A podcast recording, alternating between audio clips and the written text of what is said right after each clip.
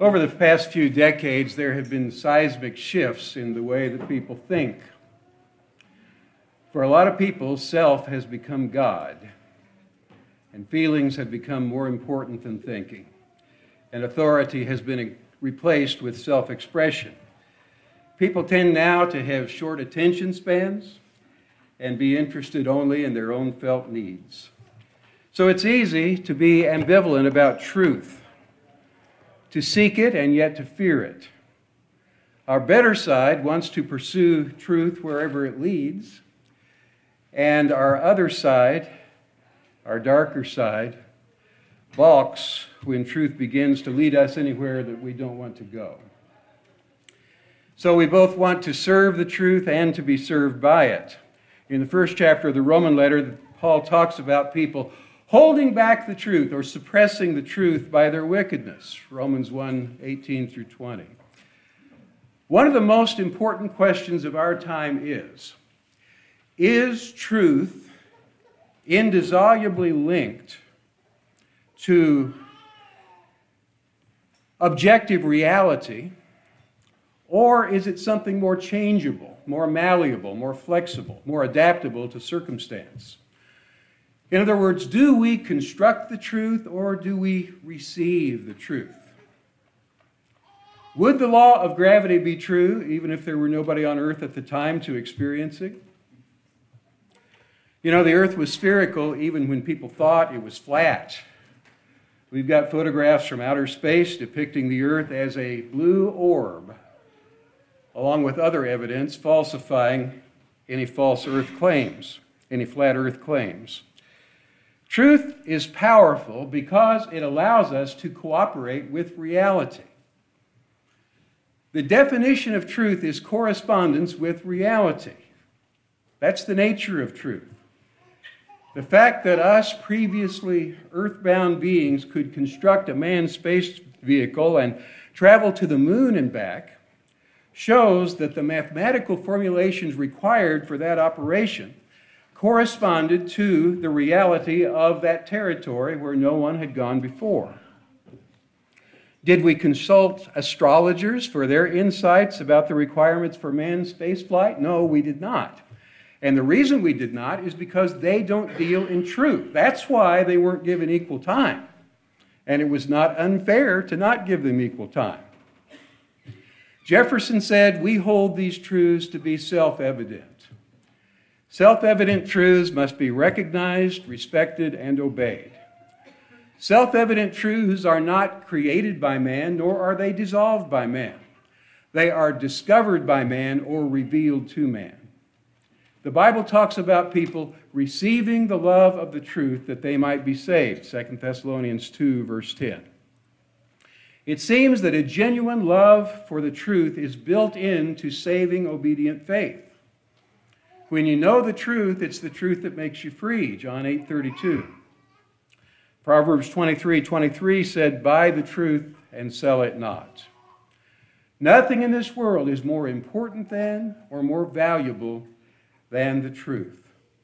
The church is supposed to be the pillar and support of the truth. 1 Timothy 3:15.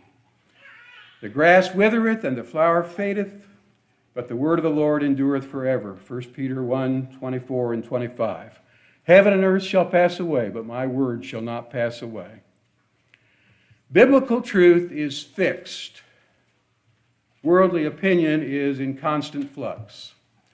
By the time another century has rolled by, if the Lord tarries in his coming, worldly opinion is going to be dominated by a completely new system of belief and values. We can look at the past hundred years as an example of that. A hundred years ago, the church was beset by what was called modernism. I recall preachers still talking about modernism when I was a boy. Modernism was a view of the world based on the idea that only science could explain reality and nothing supernatural is real. The modernist vision presupposed the power of rationality to discover objective truth. They wanted a rational, scientific worldview, logical positivism. If you can't measure it, don't even talk about it. Instead of the perceived irrationality that stems from religion. Many religious people 100 years ago were convinced that the church and modernism should be reconciled. Because if the church doesn't keep step with the times, it's not going to survive the 20th century, they said. So they devised a social gospel devoid of the gospel plan of salvation. Churches that embraced modernism became increasingly irrelevant and eventually all but died out. Modernism believed that human reason could be completely objective, that scientific study defines the limits of knowledge, and that progress is inevitable. In reaction against that, postmodernism came along in overreaction against modernism and said that there's no such thing as absolute truth. It denied that any truth can be objectively known. Therefore, reality is whatever the individual imagines it to be. And the one non negotiable demand that postmodernism made of everyone is that we're not supposed to think that we know any objective truth. That's why they talk about your truth and my truth, because there is no objective truth. It's only what we feel, and we don't both feel the same thing. But in this system, there is an utter intolerance for any worldview that makes any claims of universal truth, and especially an intolerance of biblical Christianity. The Bible says that he that hath the Son hath life, and he that hath not the Son of God hath not life. The Bible says there is one God and one mediator between God and men, the man Christ Jesus. The Bible says, Neither is there salvation in any other, for there is none other name under heaven given among men whereby we must be saved. The Bible says, He who believeth not the Son shall not see life, but the wrath of God abideth on him. And we have lots of accounts of people who accepted torture or death rather than deny these truths. Were those people just fools? Were they just making too much of their own convictions? Did they die unnecessarily? Many in our time think that even if truth does exist, we can't be sure what it is. They say that Scripture isn't really clear enough even to argue about. Pilate asked Jesus 2,000 years ago, What is truth? He was staring truth in the face, but he didn't even stick around for the answer. The Bible says that God is revealed in His Word, that He has revealed to us not exhaustive truth, but true truth. That truth exists, that truth is knowable, that truth is absolute in nature, that truth is universal in scope, and application and not just a provincial thing. Truth is exclusive, truth is specific, and truth is antithetical. For every yes, there are a million no's. What is true excludes all that opposes it. Thou shalt have no other gods before me. Well, if there's just one God, then all other claimants to the position are impostors. Truth is exact, truth is precise and the slightest departure from truth is the substitution of falsity for truth. The law of contra- non contradiction is very simple. The law of non contradiction says A is not non A. Couldn't be any simpler than that. Some people call this the law of the excluded middle. Aristotle stated this, but he didn't invent it. He just discovered it because it existed. This is the way God made things.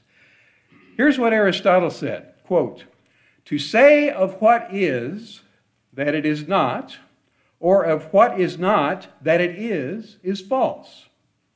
While to say of what is that it is, and of what is not that it is not, is true so that he who says of anything that it is or that it is not will either say what is true or what is false. Very simple, but let me use a couple illustrations here to clarify. This statement, the desk in my office is brown, is true only if there is, in fact, a brown desk in my office. If I believe of something that it is a duck, that is true of it if and only if it really is a duck. The law of the excluded middle says that there either is a brown desk in my office or there is not. Either there is a duck on the pond or there is not. There is no middle option. A cannot be non A in the same way and in the same respect at the same time. It cannot be true that there both is and is not a brown desk in my office. But a brown desk can be in my office one day and be gone the next. Nothing can both be and not be at the same time in the same respect.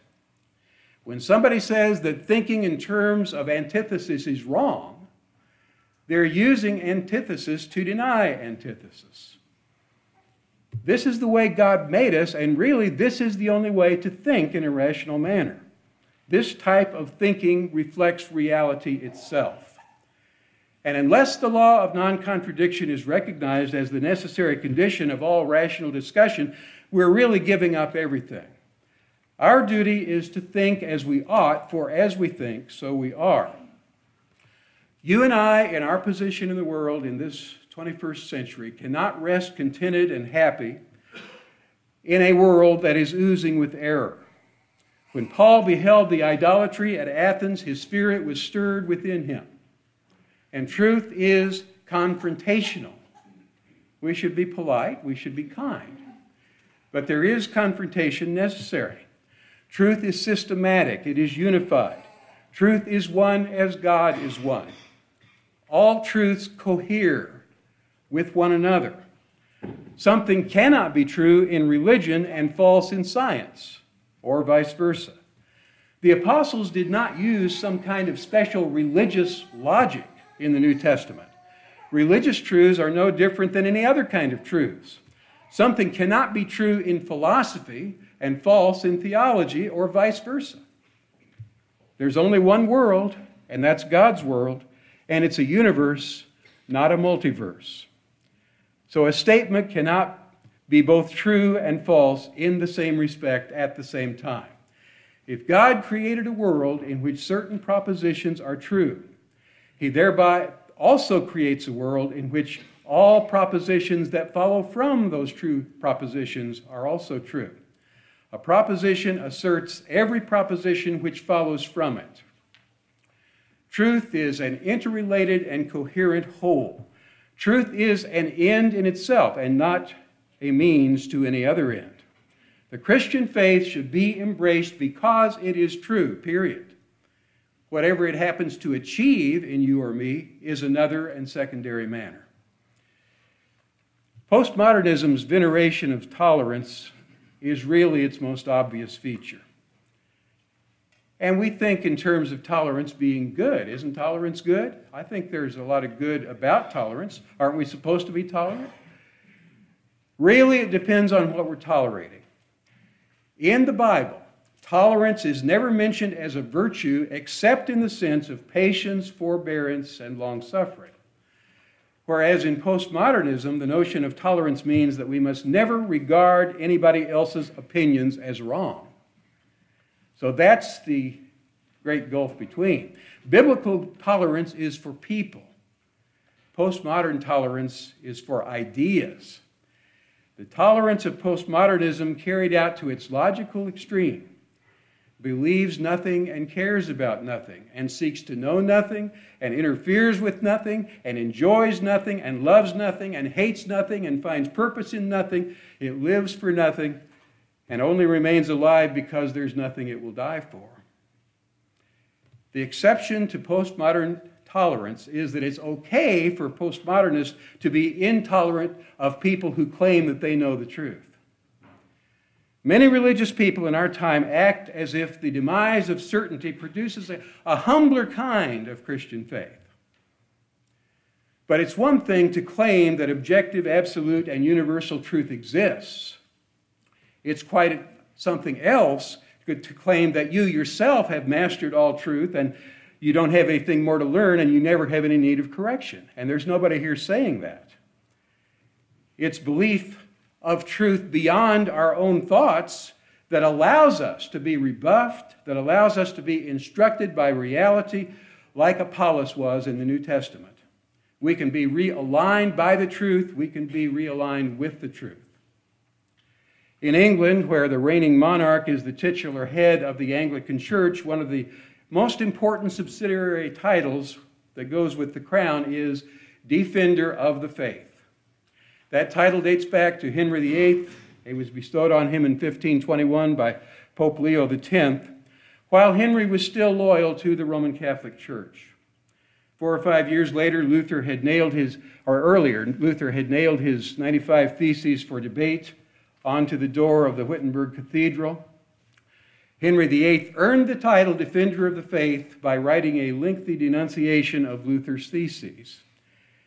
But he later broke, Henry later broke with Rome over the Pope's refusal to annul Henry's marriage to his first wife, Catherine of Aragon.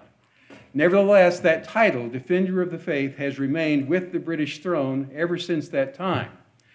King Charles III, the throne's current occupant, while he was prince in 1994, said that he would prefer to tweak the title Defender of the Faith and just call it Defender of Faith so as not to elevate Christianity over Islam or Hinduism or Wicca. Personally, I would rather see it as Defender of Faith, not the faith, he said. He also said, I find it so hard to believe that those who assume some inevitable conflict between the faiths are right. Wisdom tells us that all the great religions provide a different path to the ultimate source of truth, as if we were all stationed at various points around the circumference of a circle and followed separate radii that lead to the sacred center. He said, I have a great respect for the inner meaning of Islam. And he went on and on. Eventually, he said, If you work hard enough and intelligently, you should be able to detect when somebody is talking rot. And I hope you can detect that in King Charles. it's sad that somebody who's supposed to be defender of the faith would talk that way, which is obviously nonsense. I don't think his mother even wanted him to be king, but she could only hold out so long. All religions cannot possibly be one in essence since they make such radically different truth claims. They can't all be right. People like to claim that Buddhism and Christianity can both be true since the Buddhists are helped by their meditations and we are helped by our prayers. But what does that have to do with reality? What does it have to do with truth? The nature of truth is that which corresponds to reality. So many people perceive spirituality as a kind of a private concern, like your personal hobby that's not subject to the challenges of evidence and logic. And therefore, one spirituality is as good as another as long as you don't think your way is the only way. But we who believe the Bible start with the premise that there is a source of truth outside of us. God's Word is truth, it is objectively true. Whether it speaks subjectively to any given individual or not, it's true regardless of how anybody feels about it. It's absolutely true. Postmodernism says there's no such thing as absolute truth, or if there is, it's unknowable. Nobody has the truth. Therefore, no religion is superior to any other. We're not supposed to think that our beliefs are necessarily valid for anybody else. You wouldn't ever want to try to convert anybody because their views, as they are now, are just as, as good as yours.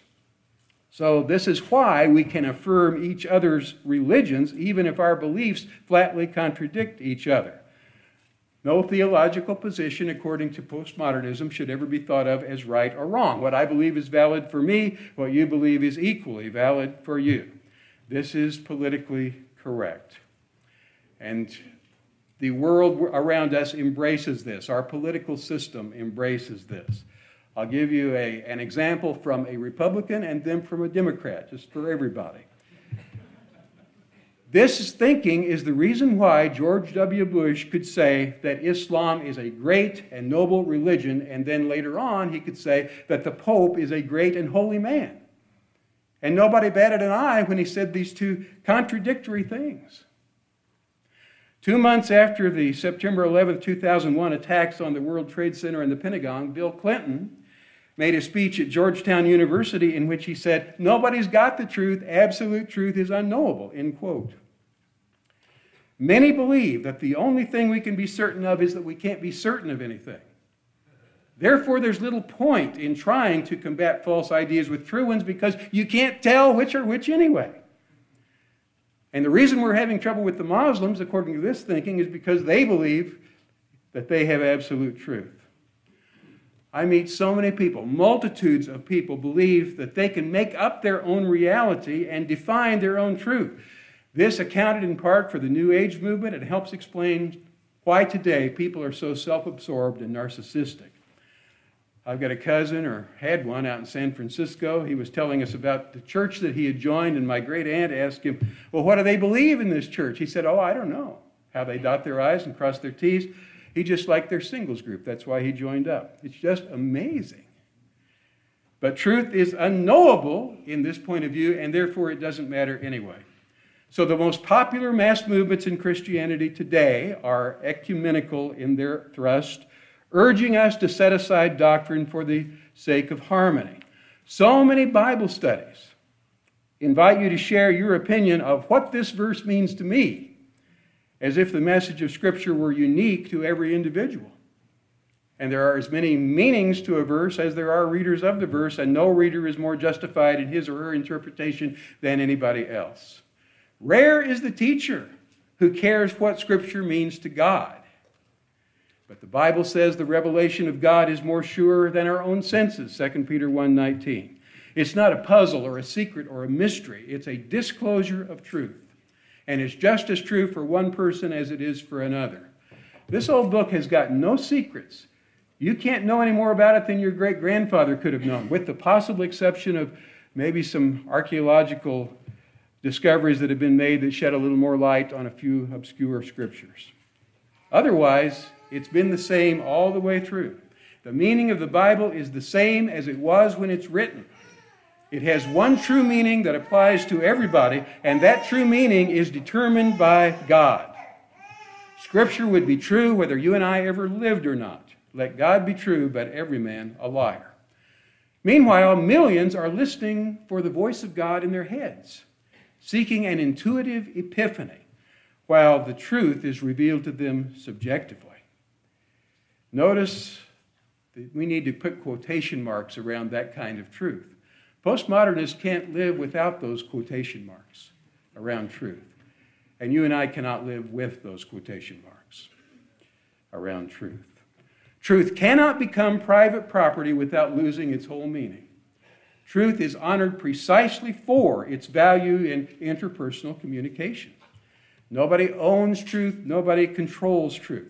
Truth matches objective reality. It doesn't matter who utters it, where they utter it or why they utter it, it's still true. Philippians 1, Matthew 4. So many scriptures come to mind about that. Biblical truth is objective. It's true whether or not we feel it to be true. God has spoken. The Word of God is the truth by which all other truth claims are measured. Anything that contradicts Scripture is untrue. And God did mean for the Bible to be understood. It can only be understood by those who apply their minds to it rationally. Back in the book of Nehemiah, chapter 8, verse 8, they read distinctly from the book and they gave the sense and they helped the people to understand the reading. That reading in the book of Nehemiah and our readings today should not be a ritual or a chant or some kind of a ceremonial intoning of a liturgy. It was aimed at people's cognitive faculties. The power of the Word of God lies in its meaning, and getting it right is of great importance. And the clear parts explain the more difficult parts. Study to show thyself approved unto God, a workman that needeth not to be ashamed, rightly dividing the word of truth. 2 Timothy 2:15. Those who don't divide the scriptures right, therefore, are sloppy workers who ought to be ashamed. Rightly dividing comes from a Greek expression that means cutting it straight. Paul was a tent maker. And one goat hide would not be enough to make a tent. And so you'd have to cut several goat hides according to a pattern and then sew them together to make a tent. If the pieces were not cut straight, they wouldn't fit together right. So Paul is saying, cut the scripture straight so that the whole fits together coherently and self consistently. Misinterpretations ultimately will not fit together straight into a coherent whole. People just cannot have genuine faith apart from the truth. Real faith involves the assent of the mind and the submission of the will to the truth. If you remove truth, you overthrow faith. Faith comes by hearing the Word of God. We're saved by the truth. We have purified our souls in obeying the truth. 1 Peter 1:22. We are begotten by the word of truth. This is why the truth is everything to a child of God. When postmodernism says that no one is ever supposed to claim superiority for any single viewpoint, that really amounts to a denial that God has spoken. That really is saying, I don't care what the Bible says. Many people will accept as authoritative, and this is what really gets me. They will accept as authoritative the word of a lawyer or a doctor or an architect or even a psychiatrist, but they will not tolerate an authoritative word from God. Rather, the goal of discussion in our time seems to be to minimize the differences between Christianity and false religion and never draw the line of distinction any more clearly than it already is. Meanwhile, the Bible still talks about the pulling down of strongholds of unbiblical thinking, casting down arguments and every high thing that exalts itself against the knowledge of God, bringing every thought into captivity to the obedience of Christ. 2 Corinthians 10, verse 5. Paul told Titus in 2:15, "Let no man despise you." Literally, let, don't let him think around you. Don't let anybody evade you. Don't let anybody circumvent the truth confront or rebuke people who oppose the truth. The balance is seen in Ephesians 4:15, speaking the truth in love, and I think Shane's going to talk about that this afternoon. Be bold and charitable, be polite, be kind, and be right. To the law and to the testimony, Isaiah 8, verse 20. If they speak not according to this word, it is because there is no light in them. No lie is of the truth. 1 John 2 21. Truth and error can never be combined to yield something beneficial. The central teachings of the Bible are simple and clear. The core message of the Bible is incompatible with every other system of belief, and we ought to be dogmatic about it. We ought to be nice, but we ought to be dogmatic about it. It's folly to think that truth given by divine inspiration needs refining or needs updating. 2 John 9 through 11 shows that the antithesis between truth and error is so important that we have a duty to make clear our disapproval of everyone who would deliberately corrupt the truth with lies. When I worked at a donut shop, if I took a ball of leavened dough in one hand and a ball of unleavened dough in the other hand and I mixed them together, what did I have? I had one bigger ball of leavened dough because a little leaven leavens the whole lump. We've got to be careful to guard the treasure of truth that has been entrusted to us. 2 Timothy 1:14. God has put eternity in the human heart. The compulsive search for diversion in our time is often an attempt to escape truth or escape having to think about what is really true. There are good historical reasons for believing that Jesus Christ rose from the dead in space time history. The only biblically and logically grounded view of truth that's available and allowable is that truth that corresponds to what really is. Truth is true to what is. Paul thought he was right as a persecutor of Christians. When he found out he wasn't, he changed until he knew he was right. C.S. Lewis changed worldviews on the basis of good arguments that refuted his previous beliefs. So we need to be right and understand that we're right. We cannot medicate our worries forever. There's a day of reckoning that awaits us all. Between us and heaven and hell, there is only this life, and this life is the most fragile thing in the world. That fragility should drive us to our knees and not deeper into more diversions. We need to be willing to take a stand, even a stand that will be labeled as intolerant, even a stand that may cause us to be accused of hate speech. Truth demands loving confrontation. Confrontation that is word oriented, not image oriented, and that is rational as opposed to emotional. Truth could not be truth if it were not a warring thing. It would not be truth if error were friends with it. The purity of truth must always be at war with the blackness of lies. So keep your heart with all diligence, for out of it are the issues of life. Purpose in your heart, like Daniel in Daniel 1 8, that you will stand and having done all, stand.